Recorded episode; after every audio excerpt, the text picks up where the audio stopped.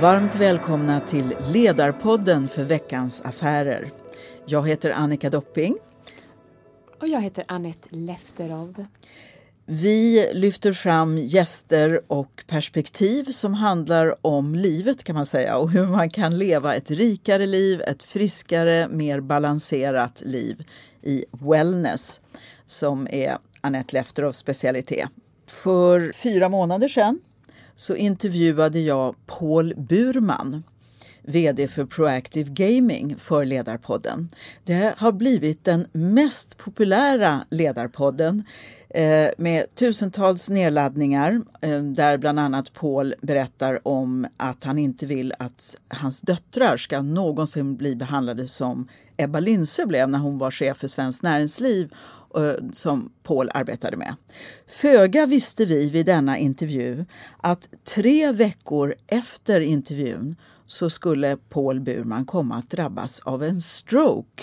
Som vältränad, välätande 51-årig atlet så fick eh, Paul stroke. Och det har varit en mycket lärorik, omtumlande och utvecklande resa som vi gärna vill dela med er. Välkommen tillbaks Paul Burman. Tack Annika. Ja, man kan ju tänka sig att stroke, det har man fördomar om att det drabbar gamla människor som har problem i cirkulationen. Hur i hela världen kommer det sig att du kunde drabbas av stroke? Det som händer idag är att det är allt fler yngre människor som drabbas av stroke. Är det så? Det är så. Eh, och jag tror att det beror väldigt mycket på den livssituation vi lever i.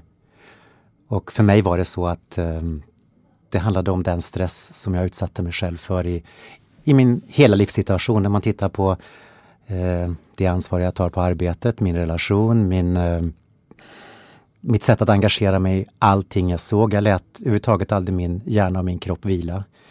Och då är det så att pressar du dig själv i alla situationer så är det så att då brister till slut den svagaste länken. Hos mig var det att jag fick en blodpropp i hjärnan, som gick, hjärtat som gick upp och satte sig i hjärnan. Hos andra människor kan det vara kanske att de får diskbråck. Det finns olika saker som brister, men pressar vi vår mentala hälsa för långt så brister någonting i kroppen. Jag vet det. Och, och, då för de som blir oroliga så kan man säga, är det så att det är 10% ungefär som har det här hålet i hjärtat som, som du hade, som, där det då kan, kan eh, brista eller utlösa det här om man pressar sig för hårt. Mm. Eh, Anette Lefterov, vad tänker du när du hör det här som Paul säger att om man, om man pressar och pressar och liksom går på bristningsgränsen hela tiden så, så brister den svagaste länken till sist? Ja, det är ju så. Jag brukar säga att man lånar på framtidens energi. Mm. Och om man tittar på det här ur ett wellness economy perspektiv så blir det ju lite obalans i balans och resultaträkningen i livet. Och dessvärre så kommer det sådana, kan man säga, börskrascher för den fysiska och mentala eh, kraften och kroppen när man då bara kör på. Det är därför det är så viktigt att lära sig att eh, känna in och det är ibland det svåraste att vara i det enkla. Vi är rätt duktiga på att stressa på oss själva egentligen. Alltså hur vi, hur vi kan låta... Vi är ju, speglar ju så mycket av det som händer omkring oss och så springer vi fortare och hårdare och more of the same är ofta något vi gör. Om vi börjar ändå Paul och du berättar vad hände själva när du fick stroken? Vad, vad minns du av själva den händelsen? Kommer upp på morgonen och så plötsligt så eh, förlorade jag min högra sida. Den bara försvann Känseln och rörlighet? Känseln och allting, den vart bara förlamad. Aha. Vad tänkte du då? Stroke. Du förstod på en gång ja. vad det var? Vad gjorde du då? Eh, jag fick hjälp att ringa ambulans och blev hämtad av ambulans. Hamnade på, på SÖS. Södersjukhuset mm. i Stockholm. Och hur mådde du då? Alltså någonstans hamnar man i en krissituation så är det, för mig var det bara överlevnad som gällde. Jag bara, det enda jag kunde tänka på var, hur ska jag ta mig igenom det här? Hur ska jag klara mig? Vad är det jag ska göra för någonting? Du grät mycket? Ja, jag grät väldigt mycket och jag gråter fortfarande mycket mer än jag har gjort tidigare. Mm. Um, och i början så var jag en väldigt duktig pojke. Jag försökte lista ut vad ska jag träna för någonting? Hur ska jag tänka? Ehm, de sa till mig att du måste våga vara ledsen och tänka okej, okay, hur ska jag vara ledsen? Hur mycket ska jag vara ledsen? Hur mycket ska jag gråta? Tills jag till slut insåg att um, det kanske är så att jag gråter när jag, när jag behöver. Oh. Och så kan jag skratta när jag behöver. Det tog ett tag innan jag förstod att jag måste följa mina egna känslor. Jag måste inte prestera. Men jag var väldigt inställd i början på Det finns en helt sjuk bild på mig när jag ligger på SÖS bara någon dag efter stroken och gör ett V-tecken. Jag skulle bli Sveriges bästa strokepatient. Ja, prestation, målstyrning, mm. leverans, allt det du är, är van att, ja. att leva i. Och vad hände då efter det när chocken gick över? Jag kände ju så starkt att jag började, jag måste följa mina känslor, jag måste göra rätt för att överleva. Så jag var plötsligt otroligt intuitiv med vilka beslut jag tog, vad jag gjorde. För att jag kände att allting är svart och vitt nu, allting är på liv och död. Jag måste göra rätt om jag ska överleva och det var det enda intresse jag hade någonstans. Och hur, hur var det att plötsligt, var det din kropp som visste då eller dina känslor bara om det här var bra eller dåligt för dig? Det var känslorna som bara tog över allting. Det var helt fascinerande. Det var, jag, jag menar jag kunde stått på gatan och bara sagt bra människa, dåliga människa. Liksom. Jag kände bara de här människorna måste jag ha med att göra. De här människorna måste jag undvika. Det här måste jag äta. Det här får jag inte äta. Nu måste jag vila. Det var inte så att jag kanske ska vila. Kände jag att jag behövde vila så vilade jag. Alltså livet var så enkelt. Svart eller vitt, det fanns ingenting att fundera på. Och tror du att det var att din, din, eh, ditt överlevnadssystem i kroppen visste att det här är nödvändigt för överlevnad? Att du väljer det som bygger dig och inte bryter ner dig nu för du hade mindre marginaler. Kan det vara någon sån ekvation? Ja, jag låg ju på svart och vitt, det fanns ingen gråskala. Så att antingen överlever jag eller också dör jag. Så nu gäller det att göra rätt. Kom det mycket svarta känslor eh, efter chocken? Ja, det, efter chocken så kom liksom det som förmodligen är en depression. Alltså det som jag upplevde var att jag var i en svart grotta. Rent fysiskt befann jag mig i en svart grotta. Och jag hade inte mm. ljus att lysa upp den. Och jag fick, jag fick så goda råd när det här hände mig från vänner som har haft det väldigt jobbigt. Och jag fick bland annat rådet att berätta för alla dina vänner hur du mår och vad du vill ha och be om hjälp. Oh, det är inte vi världsbäst på i Sverige med ensam är stark och bra man reder sig själv och allt det där. Ja. Hur kändes det att be om hjälp? Eller först identifiera vad du ville ha hjälp med? Det var ju tack vare att jag var känslostyrd och jag visste att jag måste överleva så var det lätt att be om hjälp. Aha. Så att jag gick bara ut och sa liksom att just nu är det jättejobbigt och jag måste få kontakt med er. Ni behöver, det finns inga kvalitetskrav, ni får göra precis vad ni vill. Jag gör vad som helst om någon håller mig i handen. Ni kan skriva vad ni vill, ni kan ringa. Ni kan skriva en bokstav i ett sms. K, X, vilken ni vill. Men en bokstav betyder att ni tänker på mig. Och det är precis det enda jag behöver, för jag var i en svart grotta och varenda mänsklig kontakt var ett ljus. Och det som hände när folk hörde av sig var att det lyste upp grottan och sen lyste det upp vägen ut ur grottan. Så jag vet hur man tar sig ur en depression. Och det enda jag kan säga är, har ni någon som ni känner som är sjuk, har det dåligt någonting, hör bara av er. Det finns inga kvalitetskrav. Skicka en bokstav till dem, bara de vet. Bara de vet att någon tänker på dem, så lyser det upp. Du har blivit en vis man av det här, Paul. Ja, det, alltså, jag har vunnit fler egenskaper än jag har tappat. Jag har haft en jag har kunnat springa i 50 år som en hundvalp. Liksom. Det är inte viktigt för mig längre. Jag har kunnat använda min högerhand i 50 år. Det är inte lika viktigt längre. Men jag har lärt mig många saker. Jag har lärt mig hur man tar sig ur en depression. Jag har lärt mig vad medmänsklighet betyder. Jag har lärt mig hur man kan hjälpa folk med den hjälpen jag har fått ifrån andra. Jag har lärt mig hur man hanterar panikångest. Det är så många saker som jag förstår nu som jag kan använda i resten av mitt liv. Har du, hade du haft panikångest före stroken? Jag hade ingen aning om vad det var. Beskriv för dem som inte vet vad det är för någonting. Alltså hamnar du i panikångest så är det Jag hade panikångest för att åka buss. Jag hade panikångest för att gå ut på golfbanan. Och det är ett tillstånd där du Du kan lika gärna, att gå in i en buss för mig var det samma sak som att gå in i en hajbur. I en hajbur. Alltså, du är fullständigt dödspanik. Och intellektuellt, det går inte att prata med någon som har panikångest för att jag vet hur en buss fungerar. Jag vet att jag har buss förut. Men känslorna får fullständigt frispel. De gör precis vad de vill. Och det här är bra om du är i djungeln och jagad av tigrar. Det är inte bra om du ska gå på en buss. Och hur gör man då för att ta sig igenom panikångest? Det jag gjorde var att gå rakt igenom det. Allting som jag kände var fullständigt avskyvärt gick jag bara rakt in i. Jag skulle åka buss första gången. Då gick, åkte med min 17-åriga son. Han höll mig i handen. Han tittade mig i ögonen. Jag grät. Han satt och pratade om andra saker för att distrahera mig. Fullständigt avskyvärt, men när jag hade åkt den bussturen, jag var gladast av alla som gick av bussen. Andra gången gick det lättare, tredje gången gick det bättre. Och sen till slut så eh, skulle jag åka hem från vårdcentralen. Då gick jag och köpte ett busskort. Så gick jag på bussen och så åkte jag ensam. Jag bara sa shit i helvete, för det är min kamp. Kampmening. Säger jag shit i helvete så klarar jag saker och ting. Jag gick på bussen så åkte jag ensam och sen var jag klar med det. Nu åker jag buss. Sen var det samma sak med att gå ut på golfbanan som en fullständigt normal sak. Men det var obehagligt. Det var någonting nytt. Sen var det samma sak med att åka tunnelbana. Det är så konstigt för att jag vet att jag har gjort det förut men känslomässigt har jag ingen aning om vad som ska hända när jag går på tunnelbanan. Aha. Det kan lika gärna vara fullständigt livsfarligt som bra. Men jag vet inte hur känslorna, känslorna förstår inte vad som händer. Det här är så intressant för att det är så många som talar om att väldigt många av oss i vår tid går på autopilot, går som robotar, inte riktigt närvarande vare sig om inre signaler eller yttre faror, utan bara tar oss från en sträcka till en annan dag efter dag. Och du har fått en hyperkänslighet, om jag förstår det rätt, på, på dina sinnen. Att vara medveten om att det, det är faror. Och det är inte alltid jättepraktiskt, men det kanske gör dig väldigt närvarande också. I att kunna, är, det, är det också på det positiva, att du kan njuta mer av det som är gott?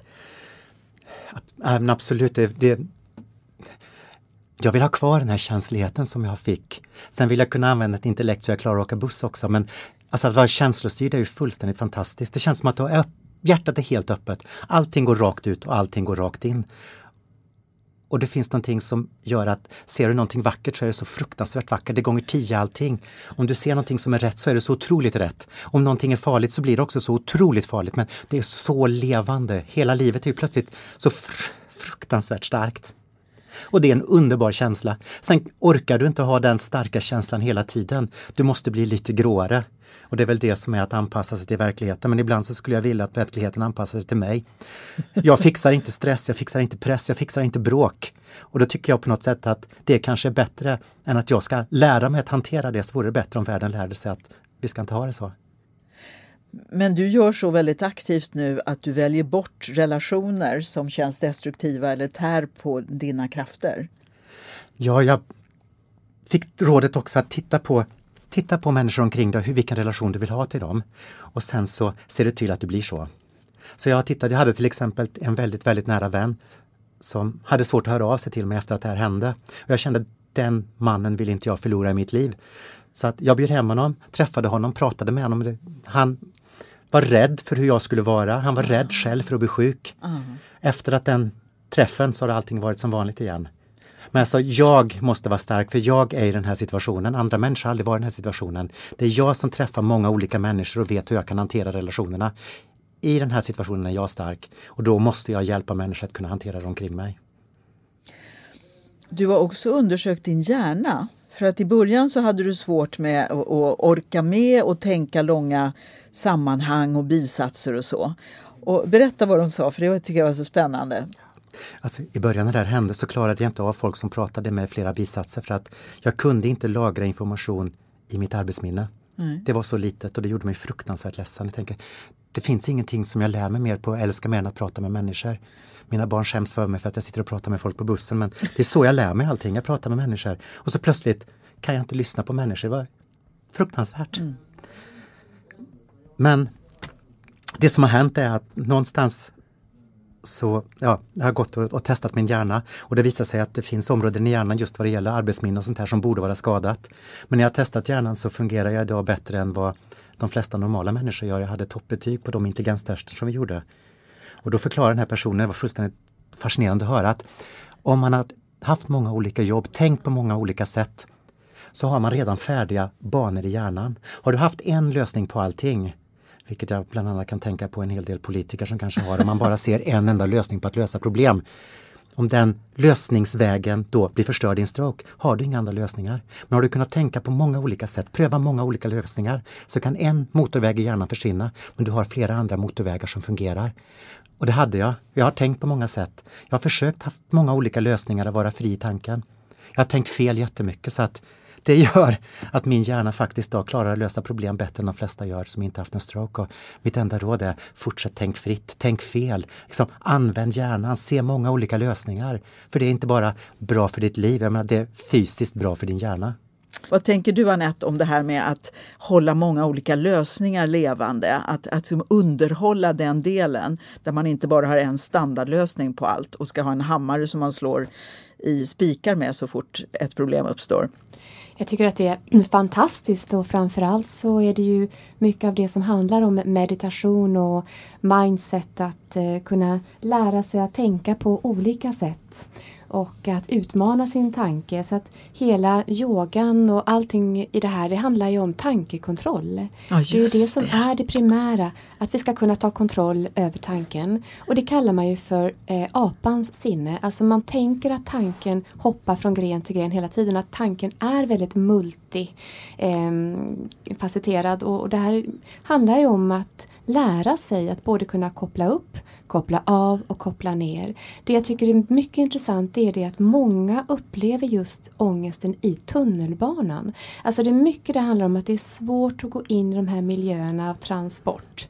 Och där tycker jag att det borde finnas eh, jag har alltid hävdat varför finns det inte avkoppling och meditation på perrongerna? Varför finns det inte musik? Varför finns det inte vägledning när man sitter i tunnelbanan att man kan sätta sig och andas? Själv mediterar jag alltid i tunnelbanan. Varje gång jag sätter mig i tunnelbanan blundar jag och andas. För att just motarbeta de där eh, destruktiva och negativa impuls eller signalerna? Ja, det är en sån miljö. Jag tycker mm. att det borde finnas mera fokus på att vi anpassar miljöerna till alla. Eh, även de som befinner sig i eh, utmanande mentala situationer och även andra. Och att vi lär oss att röra oss mer långsamt. Ja. Det är ungefär som att alla ska springa bara för att man ska rusa till första bästa tunnelbana. Vi börjar röra oss snabba, tänka, bli mer impulsiva. Vi uppmanar till en gruppdynamik där allt blir stressat.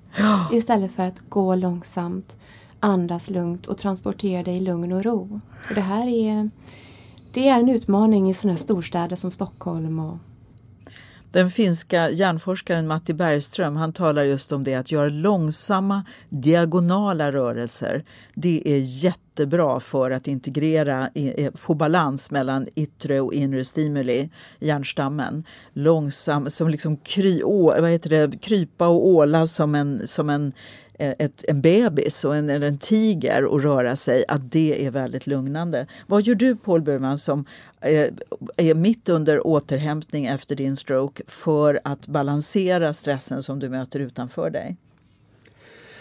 Så den, den svåraste stressen har varit i det här när jag är ensam. För mm. hjärnan slutar ju aldrig att tänka. Tankarna Just. snurrar hela tiden. Och jag har lyssnat på musik, jag har använt mindfulness. Och Sen har jag upptäckt änglar, att jag vet faktiskt vad änglar är idag. Och det är vissa människor som kommer in i mitt rum, får mig bara att bli lugn och harmonisk. Mm. Och för mig är det definitionen av en ängel. Mina barn är sådana.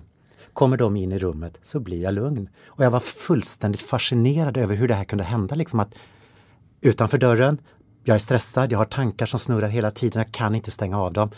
Ett barn kommer in i rummen och jag är lugn. Mm. Och sen någon månad efter så får jag läsa att hur vår hjärna fungerar, att det visar sig att när vi är ensamma så mm. är den på högvarv. Förmodligen att för länge sedan när vi var i grottor så var du ensam i en grotta så kunde du aldrig slappna av för det kunde komma en tiger eller en orm. Du var tvungen att vara på vakt hela tiden. Även med människor blir vi lugnare och även med vår egen flock, de vi litar på. Det är då vi vilar. Ja. Och det läste jag en månad efter att jag hade upplevt det. Jag vet att hålla handen som du nämnde, ja. det är en av de absolut mest lugnande aktiviteter för hela vårt nervsystem att hålla handen. Och jag menar, vi, har ju, ah, vi är ju sociala djur, vi är flockdjur och vi har världens högsta andel av singelboende i Sverige som är i ett ensamt hushåll där vi inte har den här flocken som finns omkring oss. Och det har du verkligen fått lära dig nu. vad, vad är det som har hjälpt dig mest förutom de här änglarna som bara gör med sin närvaro hjälper dig att hitta lugn. Vad har varit viktigast för dig nu att få under din rehabilitering? Det, med ett ord så är det medmänsklighet. Att jag var inte stark nog att hantera det här själv. När det allting var som svartast och som jobbigast. Mm. Så fick jag också råd av en vän att när du verkligen är på botten, fundera på vad som är viktigt för dig då. Och när det var som svartast och jobbigast så var det bara en sak som betydde någonting. Det var relationerna till mina barn och mina vänner. Jag tänkte inte på min tjusiga cab eller mitt hus eller någonting annat. Det enda som betydde någonting var relationen till barn och vänner. Mm. Och du sa att du får ta ett eget ansvar där, att formulera vad du vill, att du har behövt göra det. Eh, hur, hur, hur, ser det ut? För det är inte så himla lätt för en... Jag vet att Kjell Enhager brukar säga att det är tre ord som är viktiga eh, för goda relationer både på arbetet och med privata. Det är tack, hjälp och förlåt. Att det är de tre orden. Och de, det är inte något som vi brukar i, i vår machokultur ibland där man ska vara stark och aggressiv och allt man efterlyser så är det inte alls de tre begreppen. Men det här med hjälp har du fått arbeta jättemycket med då? Jag mediterar på fyra år. Tack, hjälp, förlåt och jag älskar dig. Och det är fyra ord som jag säger till mig själv. Till dig själv? Mm. Och vad händer med dig när du, när du mediterar på de fyra orden? Det är ett sätt att slappna av på. Ja. Och jag känner att jag behöver känna de här bitarna till mig själv.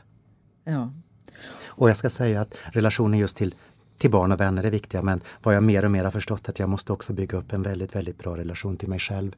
För jag tror jag har varit fantastiskt duktig i mitt liv på att bygga upp bra relationer till min omvärld. Jag är jätteduktig på att hantera min omvärld. Det jag har fått nu är en möjlighet att hantera mig själv.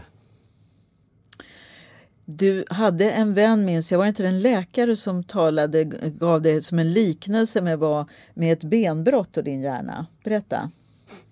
Jag ringde honom, en barndomskompis, och sa berätta vad är det som händer? Ingen vågar säga någonting. Liksom. Han sa bara Paul, om du bryter benet så får du först vila, sen börjar du försiktigt träna det och efter ett år så är det väl kanske fortfarande lite obalans i det sådär, men du vet att du är bättre efter ett år än efter en månad. Ja, sa jag. Ja, du har brutit hjärnan. Mm. Och den jämförelsen har gjort det så lätt för mig. För det är ju så, jag har brutit hjärnan, alltså måste jag vila, jag får försiktigt träna upp den. Jag vet att om ett år är jag bättre än efter en månad. Jag kan förstå att om jag åker in till stan så måste jag vila två dagar. Det är ungefär som om jag styrketränar så får jag träningsverk i två dagar. Alltså det är bara att översätta till kroppen så blir det så mycket enklare att förstå. Och hade jag haft gips på benet hade alla förstått. Det som är svårt när man har en dold skala är ju att den inte syns. Alla tycker att du ser ut som vanligt Paul. Men det är fortfarande så att jag pallar inte lika mycket press som jag gjorde tidigare. Jag skulle behöva ha ett hårband där det stod liksom No bullshit zone, liksom. Ni får inte störa mig. Ge mig lite, little bit of peace. Och du får göra kalkyler att okej okay, om jag har trevligt och åker och har det här mötet eller den här middagen så vet jag att det kommer att kosta mig återhämtning. Du får mm. verkligen göra en sån debit och kredit som Anette pratade om. Det är så fruktansvärt tråkigt att vila. Jag har vilat så mycket nu så att jag tröttnar, jag går upp och gör någonting och när jag har gjort någonting så blir jag trött och så får jag vila igen. Och sen så när jag legat och vilat så gör jag någonting och sen så blir jag trött. Och jag, allting är en kalkyl. Det är liksom Bra samtal med en kompis, liksom två timmars vila. Åka in till stan, två dagars vila. Eh, där det kan vara en, ta en middag med trevliga kompisar. Tyvärr är kompisar trevliga och har färgglada kläder om de ändå kunde vara tråkiga i svarta kläder. Men väldigt mycket stimuli och det kan vara fyra timmars vila. Allting är kostnad intäktsanalys. Och jag måste hitta den balansen. Menar, hur kan jag göra någonting och få så lite vila som möjligt? För det är så tråkigt att vila och bara ligga och vila. Ja. Och, och du, du, behöver ligga då, du kan inte gå långsamt när du vilar? Jo, att promenera är också vila. Mm. Promenera är en bra vila. Um, du säger att din, din högersida är inte riktigt tillbaka nu, är det så? Ja. Är det så att det är, är svårt att gå, svårt att hålla balansen eller hur märker du det i vardagen? Jag har lärt mig gå igen. Jag har lärt mig från att om ni visste hur många rörelser det är i att gå. Jag har lärt mig att rulla foten, jag har lärt mig att sträcka på benet så att jag kan gå nu. Och sen så gick jag över golfbanan och då var det några som slog ut. Så jag var tvungen att snabbt förflytta mig så plötsligt insåg jag, jag springer ju. jag fick de första springrörelserna tack vare att någon sköt golfbollar på mig. att, för annars var det så att, att det var som det var delitat i hårddisken på hela din högersida, alla rörelseminnen. Ja, hur man rör sig. Jag visste inte hur jag skulle gå utan jag gick väldigt stelt men jag har liksom fått träna med hjälp av sjukgymnast på att rulla foten, sträcka på benet och sen springrörelsen kommer ju naturligt. Så nu kan jag springa en kilometer och jag vet att kan jag springa en kilometer kan jag springa två, då kan jag springa fem. Samma sak kan jag åka in till Stockholm en kväll, lördagkväll, då kan jag åka in till Stockholm alla dagar. Och då kan jag också åka till vilken stad som helst. Så att allting jag gör nu är att erövra världen. Jag tar över nya områden som jag klarar av. Och det är en jobbigt att måste erövra världen en gång till men det är också fullständigt fantastiskt. och det här med panikångesten som du sa att du har lärt dig att möta, eh, att ta tjuren vid hornen. Ja. Att det är vägen igenom det, att inte undvika det som utlöser det. Ja. Hur, hur tänker du? Du sa shit i helvete, denna poetiska lilla replik, att den hjälper dig, din kampfras där. Eh, betyder det att om, om det kommer upp en sån känsla av skräck och panik i din kropp igen så vet du att du har verktygen att hantera det nu. Ja. Jag kom till en psykolog då som pratade med mig om KBT och som sa att du Kognitiv nog... beteendeterapi. Ja, ja som, som sa att du behöver nog inte gå hos mig för du har redan gjort det på instinkt. Och så är det när hon förklarar vad KBT är. Att man, man utsätter sig för det som är jobbigt. Och jag gjorde det bara på instinkt för jag kände att det är ju enda sättet att ta mig igenom det. Så att jag vet nu att händer någonting så måste jag göra det för att panikångest är en naturlig känsla. Det är bara att den slår till i fel tillfälle. Aha. Är du i en tigerbur så ska du ha panikångest. Det är en bra känsla, men inte i en buss. Så att du måste bara inse att nej, men det här är fullständigt naturligt att ha panikångest men inte just nu Paul. Du måste kunna göra det här ändå, ta dig igenom det. Och sen stänger du av det genom att göra saker. Men det var som när vi bad dig att komma till den här poddinspelningen så sa du helst inte i rusningstid för det är så jobbigt med alla de människorna. Kan jag komma när det är lugnare? Mm. Du tvingas ta ansvar och stå upp för dina behov på ett sätt som du kanske aldrig har gjort förut. Ja. Och det är samma sak som sa det är inte lika på liv och död allting längre men, men det är fortfarande så att jag vet att jag måste göra rätt och åker jag in när det är jättemycket människor, jätterörigt, så blir jag Alltså jag kan inte sålla mellan alla intryck. Allting går ju in och det är det som gör att världen blir så fruktansvärt vacker. Men det är också jobbigt att vara på en tunnelbana där massor med människor rör sig. Allting händer för att alla intrycken går in osensurerade. Jag har inte lärt mig att selektera mellan allting som händer. Så det är fruktansvärt mycket som händer. Ja, så intensivt. Men det tycker ju de som inte bor i Stockholm förstår ju inte hur vi kan leva här. Eh, där, där det är denna höga intensitetsnivå hela tiden. Så egentligen reagerar du väldigt sunt på en osund miljö. Ja. Så kan man ju säga. Och när du tvingas selektera så hårt att den här relationen mår jag dåligt av eller den här maten, den här alkoholen många av oss bedövar ju oss och, liksom och, och, överlever ändå. Men du har inte råd med det riktigt nu. Nej, och det är en fantastiskt skön känsla att någonstans känns jag tycker att jag har haft ett fantastiskt bra liv men det känns som att nu är det, det är äkta, naket och allting är på riktigt. Det är ingenting som är fejk eller någonting, allt är på riktigt. Och det är den häftigaste känslan jag haft. Ja. Och att du har sån kontakt med dina emotioner, att du gråter när du tar kontakt med det som är kärlek och det som är omtanke och medmänsklighet. Hur känns det för dig som atletisk machoman och VD att ha en så nära kontakt med dina känslor? Det är pinsamt att gråta bland människor men jag känner att jag har haft så bra vänner omkring mig så att jag kan gråta framför dem och jag vet att jag är så stark att jag kan gråta. Det är starkt att kunna gråta, det är starkt att kunna vara svag. Och den responsen jag också fått från mina vänner som har gjort mig väldigt, väldigt stark att vara svag. Det har jag alltid tyckt. Jag tycker det är så häftigt med en man som vågar gråta för då vet jag att han är stark. Det är bara de, de starka som har, har råd med det. Min tolvåriga dotter sa till mig efter att jag varit sjuk att pappa du är stark och gullig. De två orden har varit, säger hon det då är det. Då är jag stark och gullig, jag kan fan vara gullig. Det här hänger ju mycket ihop Anette med det du talar om att ju mer man bejakar en pool i sig desto mer kan den andra poolen bli, bli verklig och tydlig också. Kan du inte säga något om det? Absolut, vi har ju både manligt och kvinnligt inom oss. Och ja, är vi kvinnor så bör vi eh, bejaka vår kvinnlighet för att få mer tillgång till den manliga delen av oss och tvärtom. Är jag väldigt manlig man så måste jag också kunna bejaka det manliga för att få tillgång till det kvinnliga. Det finns många olika, olika signaler inom oss där vi kan påverka oss själva till att optimera vår funktion. Jag säger alltid att hälsa är funktion.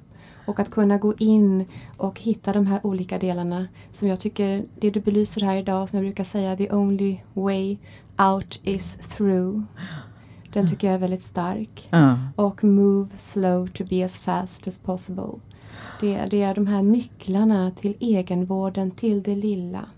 Och eftersom mental ohälsa är det starkt mest ökar idag, alltså hur vi kan få ut de här, det, så det här samtalet är viktigt det du säger för att många vågar inte säga att de mår dåligt. Nej. Och det är väl det som jag tycker är viktigast alla lyssnare där ute, att våga be om hjälp, våga vara svag för det är styrka och våga erkänna att du mår dåligt så att man kan hitta och få den hjälpen som man behöver. Framförallt mm. genom de mentala verktyg som finns idag. Och våga vara tacksam för det som gör en gott och visa det också. För det, det har ju du fått erfara också väldigt mycket. Och jag vet att du har haft vissa vänner som har stått som riddare och burit dig genom eld och vatten. Ja. Pigge Verkelin vet jag som själv har drabbats väldigt hårt av tsunamin eh, och därför verkligen förstår vad det innebär att förlora och vad det betyder att få människor omkring sig. Han har stått vid din sida. Han har hört av sig. Vi jobbade ihop för några år sedan och han har hört av sig i början varje dag och sen åtminstone varje vecka. Det kan vara ett sms med en blomma i, där det var att han ringer och han har berättat saker för han förstår. Han har lärt mig så mycket om hur man kan ta sig igenom det här. Och kanske den viktigaste frasen är att Paul, det blir inte samma som det var innan, men det kan bli bra ändå. Det kan till och med bli bättre. Mm. Mm. Och bara den här att han hela tiden, någonstans så kommer ett sms. Nu är jag i skotten, jag skickar energi till dig. Mm. De här korta meningarna, och det tar inte slut, det bara fortsätter komma. Det är fantastiskt. Och jag har en annan vän, han kallar sig Dr Joakim. Vi, vi har en gemensam vän, vi har druckit kaffe två gånger. Han har varit med om en svår olycka själv. Han har konsekvent skickat musik till mig, Dr Joakims musikpiller, som han ordinerar mig att lyssna på. Och han är hård, han vill att jag ska berätta också hur pillen smakade efteråt för han vill ha lite recensioner på musiken. Och det här tar inte slut, han bara fortsätter att skicka musik. Och jag bara älskar honom. Jag menar, alla borde ha en Dr Joakim. Och det är liksom den här medmänskligheten som bara dyker upp från, från så många olika håll. Jag hade också en vän som hade haft en stroke för två år sedan. Vi var med i samma golfklubb, vi känner inte varandra så bra. Hon kom förbi pratade med mig, tog med mig ner till golfklubben så jag fick prova att slå bara några puttar. Mm. Körde hem när jag var trött. Alltså vad hon gjorde för mig de första månaderna, fullständigt osannolikt. Helt osannolikt. Och ovärderligt. Ja. Och vad, vad, tänker du framöver nu då Paul? Hur ser du livet? Är det liksom delmål mot tillbaks till den funktion som förr? Är det nya former? Har, har du det tydligt för dig än? Ja, jag ser att den här hösten och den här våren handlar om rehabilitering. Jag vill börja jobba för att jag vill få kontakt med mina arbetskamrater och jag ser det som en bit att komma tillbaka till det vanliga livet igen. Så att jag kommer att börja jobba. Men jag gör det för att det är bra för mig. Inte från någon press för att hela hösten, hela våren handlar om att bli frisk.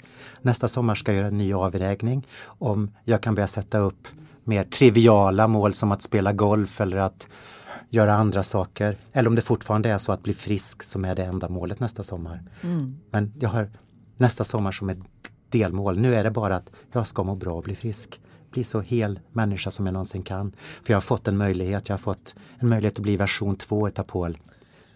Och jag vill att den versionen ska bli så bra som möjligt. Den kommer att bli långsammare för jag kan inte springa som jag gjorde förr. Men jag har gjort det i 50 år, jag måste inte springa längre. Nu ska jag ta det långsammare och det kanske ger mig en möjlighet att få nya värderingar. Jag kanske ser andra saker när jag inte har lika bråttom. Jag kanske upplever andra saker när jag inte spelar lika mycket tennis eller gör andra fysiska saker. Jag har fått en sån chans till ett liv nummer två. Mm. Och jag känner så starkt att frispel är så fantastiskt den här uppgraderade versionen av dig ja. har fått väldigt, väldigt många fler nyanser. Och jag kommer kunna påverka andra människor på ett annat sätt än jag gjort tidigare. Vi kommer göra förändringar på jobbet. Eh, jag har varit fascinerad över hur Bhutan har ett lyckobegrepp i det landet. Man mäter inte bara BNP som ett fruktansvärt kallt mått, man mäter också lycka i Bhutan. Mm. Så att vi kommer på vårt jobb inte göra kundundersökningar eller medarbetarundersökningar. Det är ungefär som att man snokar i kunder och medarbetare. Från och med nu och det här har jag gått klart med ägare och allting. Från och med nu ska vi börja mäta lycka på vårt jobb. Ah. Vi ska börja mäta vilken lycka har våra kunder? Vilken lycka har våra medarbetare? Så att vi kan berätta, och jag tror att det är den bästa marknadsföring vi kan göra. Vill ni jobba med oss så kommer ni bli lyckliga. Så här lyckliga är våra kunder. Och får vi fram att våra kunder, mina medarbetare, är inte lyckliga, då får vi göra någonting åt det.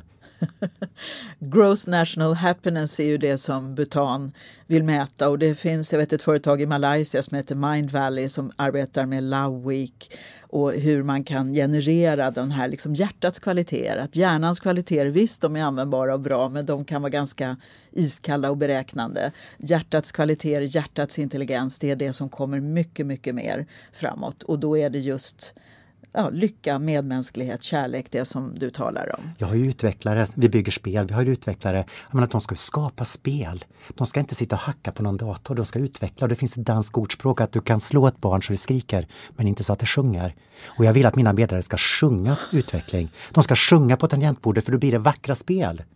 Och då måste de må bra. Du kan inte sjunga och må dåligt. De måste må bra. De måste vara lyckliga. Annars bygger vi inte fantastiska spel. Så underbart. Jag tänker Annette på din far som fick stroke i hög ålder där alla sa att eh, det var, han var för gammal att, att återställa men där musiken just var viktig. Ja, musiken har ju alltid varit viktig för, eh, för honom. Ja. Och även för mig ur ett wellnessperspektiv så är eh, musik något oerhört eteriskt som kan stärka oss och jobba för vår hälsa. Men den senaste stroken han fick då slog det ut en stor del av vänster hjärnhalva. Och då sa de att nu, nu är det helt kört. Det Hur gammal var din pappa då? Då var han 90, 91, Ja. fyra år sedan. Och det första han gjorde när han vaknade där på sjukhuset det var att ligga hela tiden och röra på sin vänstra hand. Och han ville ha ett notblock och en penna. Och han försökte med höger hand att hålla vänster hand och skriva noter. Och han var mycket frustrerad att han inte kunde få till noterna. Och vi, jag hjälpte honom så att de blev runda och så att han kände igen det. Och det höll han på med varje dag tills han äntligen fick komma hem och sätta vid pianot. Och bara jobba och jobba och jobba. Och han hör ju inte heller någonting. Men nu spelar han alltså Warszawa-konserten varje dag. Han är 95 år. Och, eh, och det tycker jag är... Han tänker inte på att han haft stroke. Han tänker inte på att han har prostatacancer. Han tänker bara på att varje dag är en gåva. Och han säger alltid till mig. Jag är så glad att jag får vakna en dag till. Varje dag är ett nytt liv i livet. Vad tänker du på när du hör det? Det är så att varje dag är ju fullständigt fantastisk nu. Det är frispel. Så det är underbart att höra. Och musiken är ju fantastisk. Liksom jag, jag fick rådet att, när det här hände, att eh, spela. Jag spelade när jag var 15 år, sedan dess jag inte spelat, men jag har köpt en synt nu så att jag minst kan träna skalor. Och sen hände något jättemärkligt för mig, för att jag aldrig skrivit musik hela mitt liv, men tio dagar efter stroken så hade jag skrivit tre låtar. Text och musik, jag har aldrig skrivit musik för. Och nu har jag skrivit sju låtar liksom. Och jag, jag är nästan rädd för att bli frisk för då kanske jag inte kan skriva musik längre. Och jag vet inte var det kommer ifrån. Jag förstår ingenting. Någonstans, någonstans har kreativitet släppts lös i min hjärna som jag inte haft tidigare. Då tycker jag det skulle vara väldigt spännande om du kunde tänka dig att spela upp en av de eh, musikstycken som du har skrivit och se om du kan sjunga för oss här. Vi har full förståelse då för att det inte kommer att vara eh, hi-fi nödvändigtvis utan lite low-fi men jag tycker det blir en, en väldigt värdig eh, triumf av vad som kan födas i en sån här så kallad eh, förlust. Ska jag ta en sång a cappella? Ja, som betyder det. mycket för mig. Jag Ja. har inte musik till den än. Ja. Men jag skrev den, jag tror det var åtta dagar efter stroken. Ja. You gotta give good things to a better man. Give good things to me. You gotta give good things to a better man. Give good things to me. I've changed. I'm not the same. I've changed to something new. I've changed. A part of me is lame, but change has made my heart come true. So please bring good love to better man. Bring good love to me. You gotta bring good love to better man. Bring good love to me. I've changed. There's no distraction. I've changed. I know what's right. I've changed to live in compassion. I've changed. Struck to be improved. So please give good life to better man. Give good life to me. You gotta give good life to better man. Give good life to me. I've changed, but not to the worse. I'd had to, so I won't burst. I've changed to face myself and see. Tack fina, fina Paul Burman. Vi längtar efter att få ditt album med vad som kan födas när hjärnan får vara med om något sånt här omvälvande. som efter en skogsbrand. Det kommer nya skott, det finns liv där under som kan överraska oss alla. Och vi önskar dig all lycka i återkomsten. Du har en mycket viktig roll för alla av oss att ge oss riktningar på hur man lever ett riktigt liv. Stort tack! Det här var en fantastisk eh, viktig information till alla där ute som står inför utmaningar, kommande eller dåvarande. Det är av stor vikt och jag ser mycket fram emot att få ladda ner din musik på iTunes inom kort. Sista ordet till Paul. Var rädda om er, ta hand om er, slappna av lite mer än ni gjort förut och älska er själva. Puss!